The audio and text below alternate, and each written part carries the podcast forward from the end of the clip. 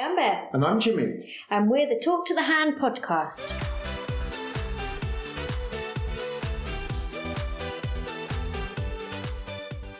Hello, Beth. Hello, Jimmy. You good? Yeah, I'm good, thanks. I bet you are. You're super excited about this episode. Oh, I am. There's nothing like a Christmas number one. We wanted to do something special for Christmas for our listeners, so what we've decided to do is a two parter to go through the charts for every Christmas throughout the 90s. So we'll start with 1990 to 94 on this episode, and on the next episode, it will be 95 to 99. Perfect. That sounds like a plan, Jimmy. You love Christmas, don't you? I do, I do. And you are such a Scrooge. You have What? to admit, don't you? You are. Like, Christmas decorations, we would not have them in the house if it wasn't for me and the kids. Yeah. You have to admit that. Nah. Everything, you're like, oh, it looks messy. Oh, that's too much. It Oh, does- what have you bought now? What have you is- bought now? It is clutter. It is clutter. No, it's Christmas. I always, each year, I always buy one new decoration. So over the years, yeah, we're sort of adding Well, to the you, collection. you must be about 300 years old then. We're going to go through the Christmas chart. We really hope you enjoy the reminiscing on the old days with us. So for now, Let's rewind to the 90s.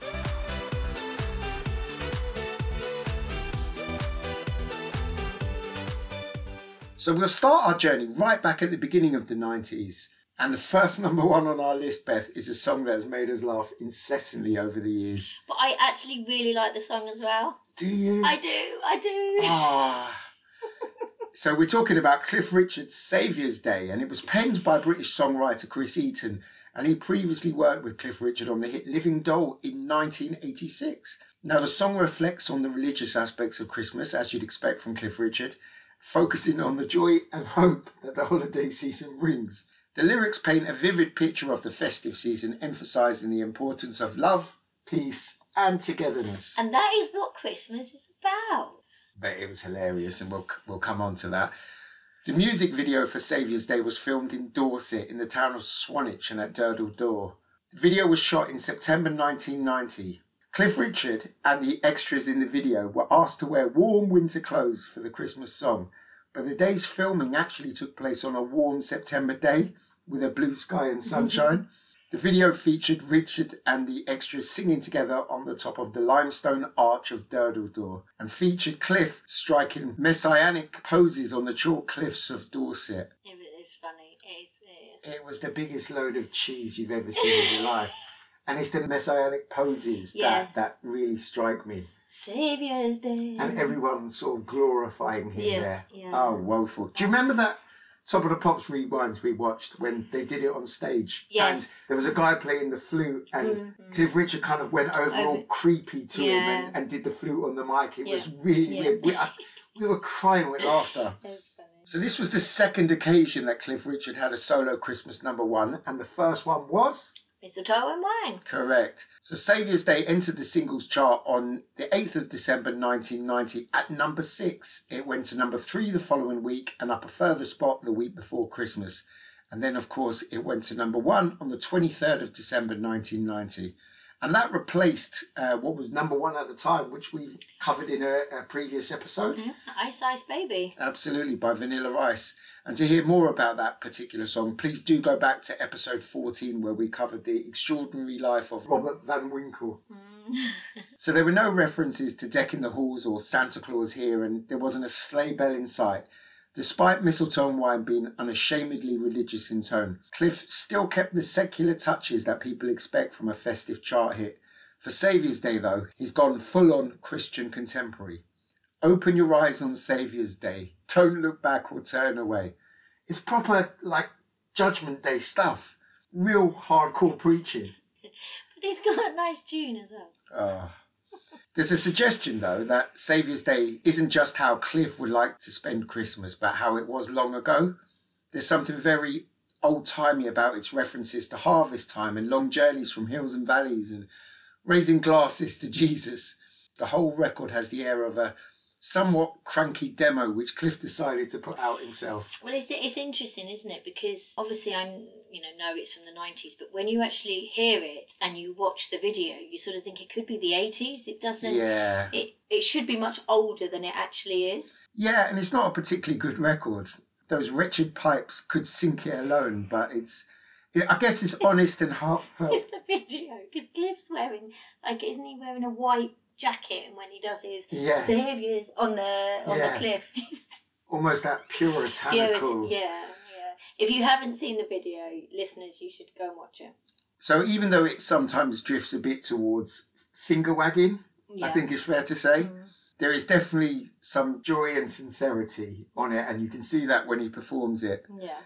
So, as for what other songs were in the charts this year for Christmas 1990, we do have some honourable mentions for the top 40. So, we had Proclaimers with King of the Road at number 36. We had Gazza with Geordie Boys, two places high at 34. That was an atrocious song. I mean, Fog on the Tyne wasn't much better. I was but yeah, I get confused between those two. Yeah. There was a fantastic song at number 26, and that was Patsy Cline with Crazy. Ah, that was a good one. That was beautiful, and it was was re-released nice. at the time. I remember it being being quite frequently played. Mm. Um, we had Seal with Crazy. Yes. That was yeah. an absolute banger. That was. It That was. that song is one that even if you listen to it now, it sounds good. Mm. You know, it's lasted the test of time. Yeah. The top ten had plenty of variety alongside Ice Ice Baby. We also had EMF with Unbelievable. Yeah. MC Hammer with Mm. Pray. We had Madonna with Justify My Love, which I thought was one of her worst songs. Oh, and The Farm had All Together Now. Yeah. That's a great song. one. We also had John Travolta and Olivia Newton John with the Grease Megamix, and the Righteous Brothers with You've Lost That Loving Feeling. Mm. Any of those tracks stand out to you? Yeah, I like that. You've lost that loving feeling. That's a good one. That's the one that stands out. I think Yeah. I think the Seal one was yeah, probably my favourite out of those, I think. And of course, You mean Ice not Ice? Baby. Not Gazza? oh, come on. I thought you were a Gazza fan. No, stick to the football. okay, let's roll into 1991's Christmas League table, and it's a bit of a step up this year in terms of quality, as the charts were topped by the iconic rock anthem Bohemian Rhapsody by Queen, originated in the late 1960s. When Freddie Mercury, who was then a student at Ealing Art College, began shaping initial ideas for the song on scraps of paper. So he offered the band a glimpse of the masterpiece in the early 1970s under the working title of The Cowboy Song. That's? Well, possibly influenced there by the lyrics mention of a man confessing to killing someone. Oh, okay. Yeah, that's true. So, reflecting on those early days, Brian May shared his memories in 2008 and he described how Freddie would come in with various pieces of paper from his father's workplace, sort of resembling post it notes, and enthusiastically he played the piano.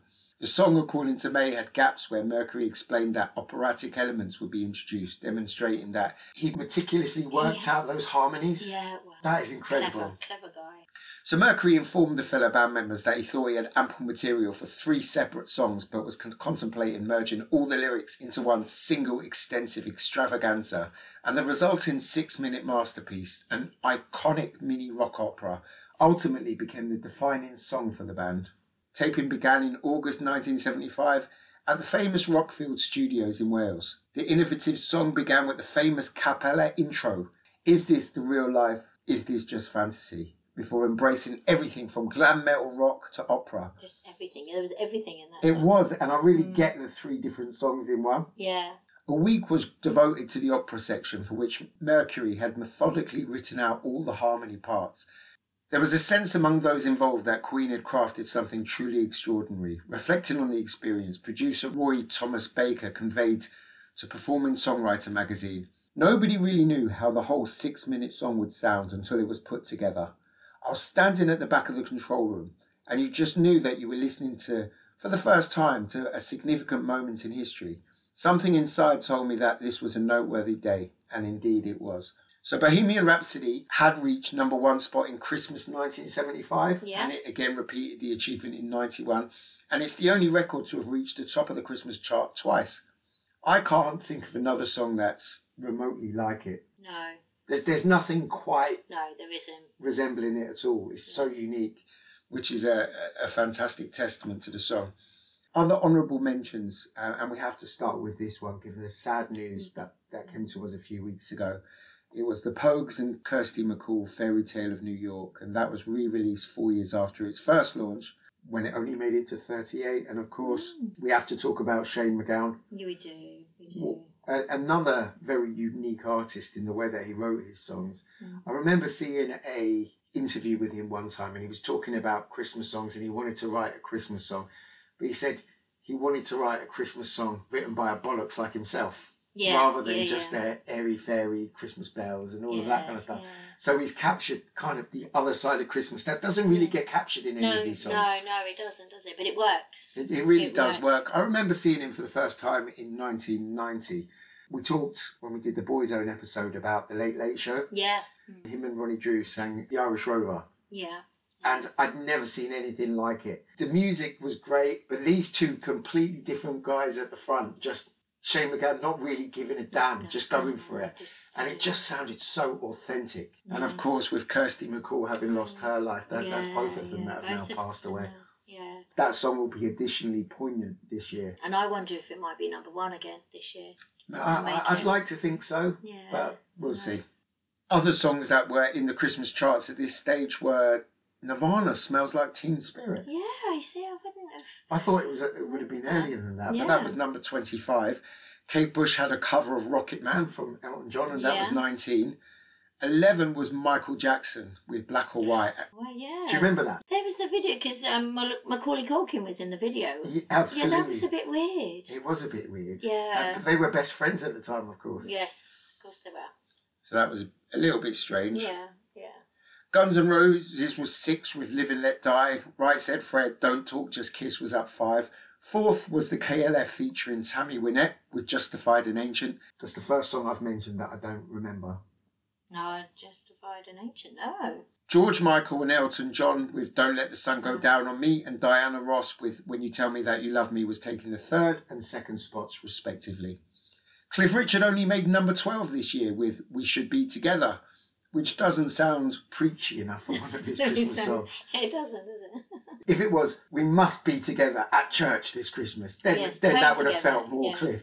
So moving on to 92, the Christmas number one spot, we had Whitney Houston with I Will Always Love You. I can't fault that song. You can't sing it either. No, but I can try. So written by Dolly Parton and originally released as a chart-topping country hit by the legendary musician in 1974, the iconic ballad reached new heights once Houston recorded it for the soundtrack of the 92 film. Can you remember? The Bodyguard. Have you ever watched it? Yes, a number Oh, of times. wow. My mum had it on VHS. Um, So I, I've definitely seen that with Kevin Costner. It was actually a good film. it is a good film. It I, is don't know if I watched it now, whether I'd think that, but when I was, well, it would have been 11, 12 when I watched it, I suppose. It was a, it was a good film, I think. Yeah, it is a good film. It is a good film. So Houston's version of the track reached number one in over a dozen countries upon its release and went on to win awards for the Record of the Year, the Best Pop Vocal Performance at the 94 Grammys. The roots of the song are interesting. Dolly Parton got her start on the Porter Wagoner Show in 1967 with dreams of a solo career but no hits. Parton sang on Wagoners show for seven years until she signed an autograph for a girl named Jolene, and her first hit song was Ah, born. That's right. interesting, isn't it? With her Star on Fire by 1974, Parton had to find a way to tell Wagoner that she was leaving his show and moving on to pursue her own solo career. So she wrote Wagoner a song. Its title, I Will Always Love You. She said, Ah. I thought, do what you do best, just write a song. So I wrote the song, took it back the next day, and I said, Porter, sit down, I've got something I have to sing to you. So I sang it.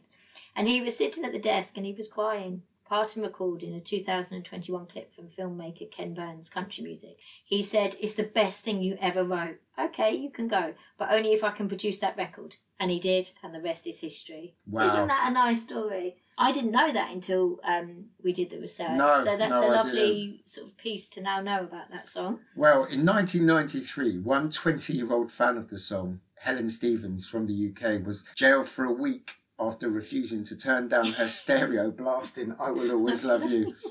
That same year, 31 year old Joan Hall threw Julie Woodford's stereo out of a fourth floor window and when, was then attacked by the said Julie Woodford because Julie's son wouldn't stop playing the song either. Now, Julie Woodford pleaded guilty to assault and was ordered to stay at a different address. So actually, that song has caused quite a lot of controversy. They were both in the UK as well. It all kicked off. I suppose, Quite that, literally. like any song like that, do you remember that neighbour we had where they were p- repeatedly playing Diana Ross? No, um, Baby love it was. Oh, Baby Baby, Love. love. to get their daughter off to sleep. ah, It killed us. it killed us. It us. was just. I, I actually used to like the song, but after the like thousandth time in one night, Just and then it would stop, and there'd be that moment of hope, and then suddenly out of nowhere, mm-hmm. Baby love. oh no, it was awful. And I imagine the neighbour would have probably got. I mean, seemed to get quite worked up about it.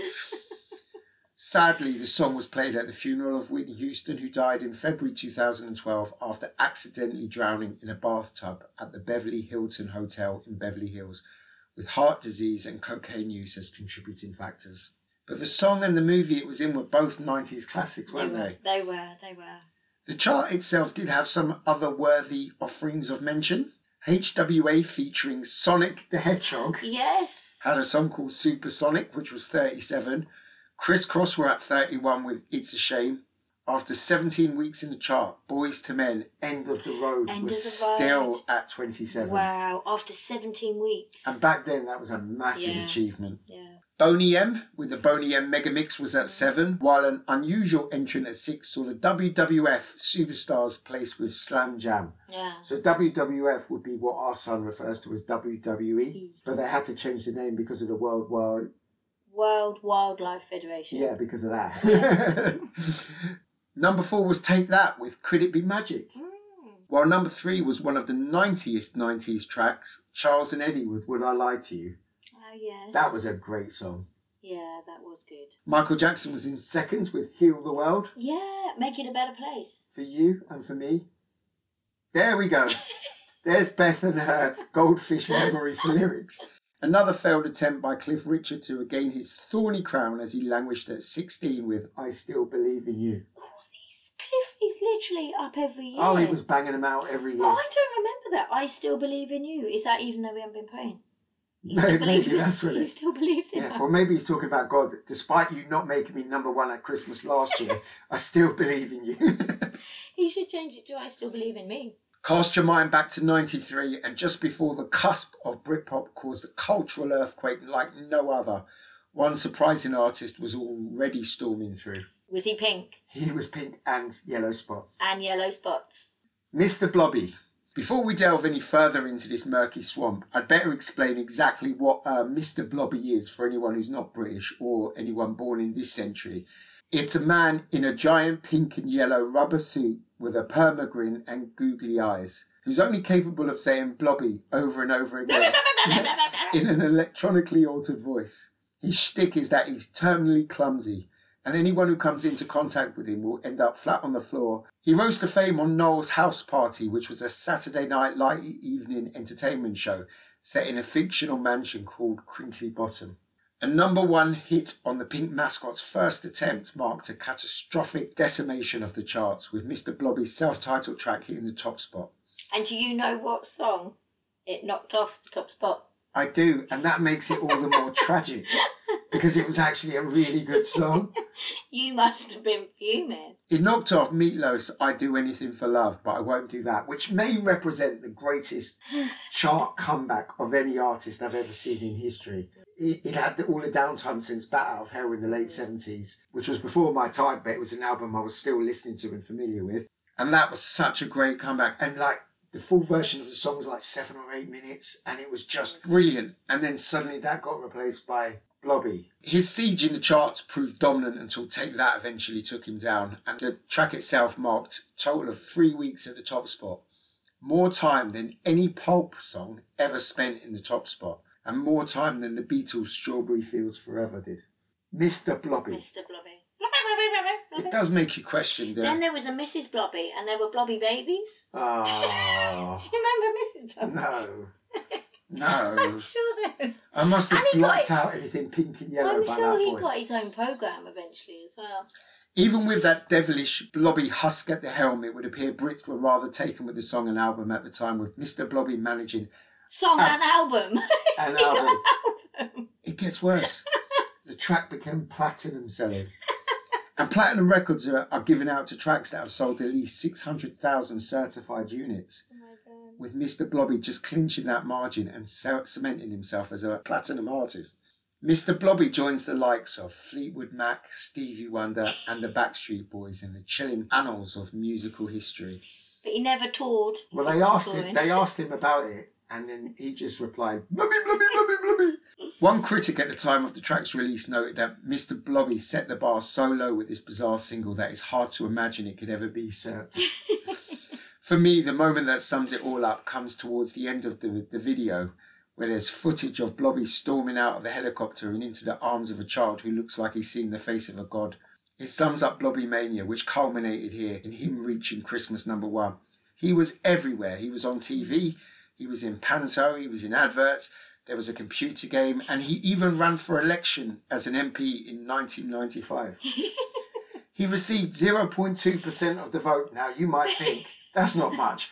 I'm thinking, who is that bloody two, 0.2% of people? They are disillusioned Yes. voters. they must be. Three separate Mr. Blobby theme park attractions were opened over the course of the 90s, none of which survived the decade. In other chart news of the period, Whitney Houston, I Will Always Love You, was re released and reached number 40. Hulk Hogan and Green Jelly released I'm the Leader of the Gang, which I'm presuming was the Gary Glitter yeah. version. Yeah, yeah. Mariah Carey had Hero at oh, number Oh, a 18. one, Yeah. Unlucky for some as K7, Come Baby Come, Baby Baby Come, Come, Oh, yeah, hit number yeah. 13. After reaching number 5 in the Christmas chart in 1984, Frankie Goes to Hollywood re released The Power of Love, which made it go to number 10. Another record to make the Christmas top 10 twice, The Power of Love was number 5 during Christmas Ah, 84. Yeah. Meatloaf made the top 10 for only the third time in his career with Bat Out of Hell from his original 70s album and surpassing its original peak of number 15. Mm. E17 made 15 with It's Alright. But my favourite song from the chart this year, Mr. Blob, no, no, not Mr. Blobby. my favourite song from the chart this year was actually at number three. Chaka Demus and Pliers with their version of Twist and Shout. And here's one for you. Here's a bit of trivia for you. Yeah. It was actually the highest charting version of that song ever. So no release of Twist and Shout charted higher Higher than? Chaka Demus and Pliers. Wow. As is customary in this episode, we can tell you that Cliff Richard failed again this year as Healing Love hit number 19. I don't remember that song. No, well, it hit number 19. I, I can't really say a lot No, about it because I don't no. remember it. Cliff Richard holds the distinction of having a hit in the Christmas chart every year from 1988 to 94. Opportunistic. Well, he never gives up. That's one of the things. Determined. To be fair to him, he was charting in the 60s and he's still charting No, 30 odd years later. yeah, when you think Fair play to him, I suppose. Yeah. The last year in part one of our Christmas chart rundowns brings us to 94 and a good number A one. A great number one. A good number the one. best the best, number one yeah. Christmas song of the 90s, maybe. Yeah, as far We'll as decide yeah, we'll do, we'll do because it is a lovely song. I think I just now have more favourites, but Mm. at the time, yes, this was amazing. Um, as far as Christmas songs go, and that's E17 with "Stay Another Day." At the end of November, you could have backed them at 8 to 1 for the top honours, and one month later, they'd done it in style. A fourth week at the top made E17 Christmas number one of 1994. It's arguably the first Christmas number one for many years to make the top on its own merits as a single. So 1991's winner was Bohemian Rhapsody in the aftermath of the death of Freddie Mercury. 92, I Will Always Love You was buoyed up by the accompanying film, while the year before, Mr. Blobby, it was the phenomenon around that. Stay Another Day is not a tribute, not a film soundtrack, and not a novelty, just a classic pop record, and enough to earn them their place in chart history. It's actually their only number one song. That's a surprise. I know. What other songs did- did you think they had as number one? The one with Gabrielle. I thought that If was You the number Ever. one. Yeah, and Been Around the World. Yeah. Deep was probably my favourite one of their songs. Yeah. It was felt that the song itself had been released too early to make number one in the Christmas chart, but it turned out not to be the case. Stay Another Day was the third single from E17's second album, Steam, following up Around the World and the album's title track. It was their first ballad written by the band's lead songwriter, Tony Mortimer, and it was about the suicide of his brother, Ollie. Mortimer explained, It was based on my brother's suicide and losing someone. What would you do if you had one more day with a loved one? It was all based on conversations I'd had with my brother, and I was trying to change it into a love song about the end of a relationship. So Mortimer was aided in the composition by his co-manager Rob Keane and songwriter Dominic Hawken, who had once been Boy George's keyboard player. Christmas bells were then added in the studio towards the end of the song to appeal to the lucrative Christmas singles market. Adding to Stay Another Day's appeal is the memorable video capturing E17 in fur trimmed white parkas as snow drifts down. The record company didn't like it, thinking it made them look too soft like any other boy band. So they did another shooting in the studio. And I think the video I'm most aware of is the one that flips between both. Yeah, yeah. Now I get that why Yeah. they did that. Do you remember yeah. they were like leaning against yeah, the piano as they were singing it and stuff? Yeah, and then they were in with their white puffer coats with the fur. Yeah. The song remains so popular that even now it earns Tony Mortimer £100,000 a year. Wow. Probably £1,000 a year up until December. gonna say, and then and it's then like, yeah, 99000 yeah. for December. Yeah. And it was actually this song that pre- prevented Beth's Christmas song favourite from going to number one, didn't it? Yeah. All I want for Christmas is you. All I Want for Christmas Is You by Mariah Carey was behind in second place. Though it has long been reported that that song only took 15 minutes to write, it sounds like it. Carey later revealed that the time frame was a little bit longer than that. Why do you love that song so much? I don't know. I don't know. Don't know because it's one of those. It's a grown, and now I hear other Christmas songs. It's not. It's still one of my favourites. I don't know. I just love the. I love the bells at the beginning, the intro, and then I just love it, and then the high bit that I can never sing, but it just You've it just gets me going. I just love it. I just love it. And our To daughter, our daughter really oh, got into it she- now as well. Yeah, yeah, but she loves Christmas, doesn't she? She but that's because of me, not you. I think she she loves Christmas and our son loves presents. Yeah. Is that fair? Yeah, that is fair. I mean, wait till our, he has to start paying for them. our daughter said that she prefers Christmas to her birthday yeah, because she loves she she's like me. She loves this build up, and then she loves the being with family, being at home. You know, she I loves think all that. I stuff. think if it all started around December the twenty second, I'd be okay with it. But I struggle when I start hearing people talk about Christmas in September or October. Yeah, and even I have to say that first of December is when I then start playing the music, not before. So at number three uh, was another Beth favourite, which featured in our Boyzone episode a couple of weeks ago, Love Me for a Reason. The Power Rangers and Celine Dion's Think Twice made up the remainder of the top five. Other top tens from the 94 Christmas chart included Jimmy Nail's Crocodile Shoes. Crocodile shoes. Ah. And- that was from a program. Do you remember? It was yeah, a wasn't it called Crocodile, Crocodile Shoes? Shoes was the, was the program, yeah. and then you had Cotton Eye Joe. Oh, Cotton Eye Joe. Yeah, been forgot that Joe. I've been married a long time ago. Where did you come from? Where did you go? Where did you come from? Cotton Eye And Joe. there was the whole dance, doo, doo, doo, Yeah. with the arms. And there was that over the arms. story that they were, I can't remember the politically correct term, but there was a story that they were all kind of inbred and stuff. Was it? Was it But it was, no, it Oh, was made pure marketing. like Ah, So Let Me Be Your Fantasy from Baby D was Mm. at number 13, and then PJ and Duncan with Mm. Eternal Love. Do you remember that? no, I don't remember that song. I'm going to have to Google that. It was atrocious. I do remember it. Do It was atrocious. It got played on the box way too much. Eternal, we're at number 15 with Crazy. Yeah. Another proper 90s classic at, was at 19. And I think actually this might have been one of the top ones of the year for me in terms of when I look back Yeah, at the 90s yeah, yeah. now. MC Sar and the Real McCoy with Another Night. I like that one. That is a good tune. And please, not uh, is is Cliff having a, a day off Oh, now? Is he having a year off? No, you know we've got to finish off with Cliff Richards. Yeah, so Cliff Richard was in again, this time at number 20 with All I Have to Do Is Dream. He dreamed of topping the Christmas charts again and failed. Whigfield's Saturday Night, Bon Jovi's Always, and Eternal's Oh Baby I, Sheryl Crow's All I Want to Do, Kylie's Put Yourself in My Place, and Sight for Sore Eyes by the M People were all between 20 and 30. In terms of a 20 to 30, That is a good. that's a pretty bolstered Yeah, lineup, that's isn't a it? Good chart, and all these songs like we thought. You know, you obviously remember them from the nineties, but you don't remember that they were obviously that close to the Christmas. That brings us to the end of our first episode. Um, so far, so what we'll do is the next episode will go on from 95 to 99.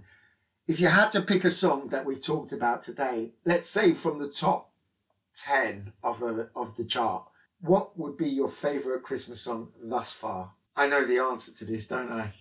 Well, no, because I, I want to pick something that you're. I'm going to go for Mr. Blobby. Oh, it's just to spite me. I've loved uh, Jimmy reminiscing about all the other ones, and I love the Christmas number ones. But I also love reminiscing on who didn't quite make it and who was in the charts at the time, and all these people and all these songs that I remember are coming out, and it's just like, yeah, That race doesn't cool. seem to exist anymore. no, it It's still there, but it's more specifically around what's that novelty baby something or other. Oh, there's an absolutely brilliant novelty record we can discuss in the next episode. Yes, we can. Are you liking Christmas more? No, no, I see this big tree taking up all the living room, the lights constantly on, you ignoring the cost of living crisis with the electricity price. Yeah, but at least we're not like the neighbours with his big Santa on. Oh, there's a huge inflatable Santa next door. They don't even have kids. Th- That inflatable Santa has a very punchable face. You're right, he doesn't even have kids, but he's maybe he's doing it for the benefit of everybody else. yeah, that's what he is. He's like, yeah, he's bringing that joy to everybody else on the street, which is good. Anyway, so we hope we've got you into the Christmas mood and you've enjoyed part one and looking forward to doing part two. Please join us next week where we pick up the story in December 1995. So good luck everyone with your Christmas shopping and join us on the next episode as we go through the remainder of the decade. Until next week, Talk to the hand.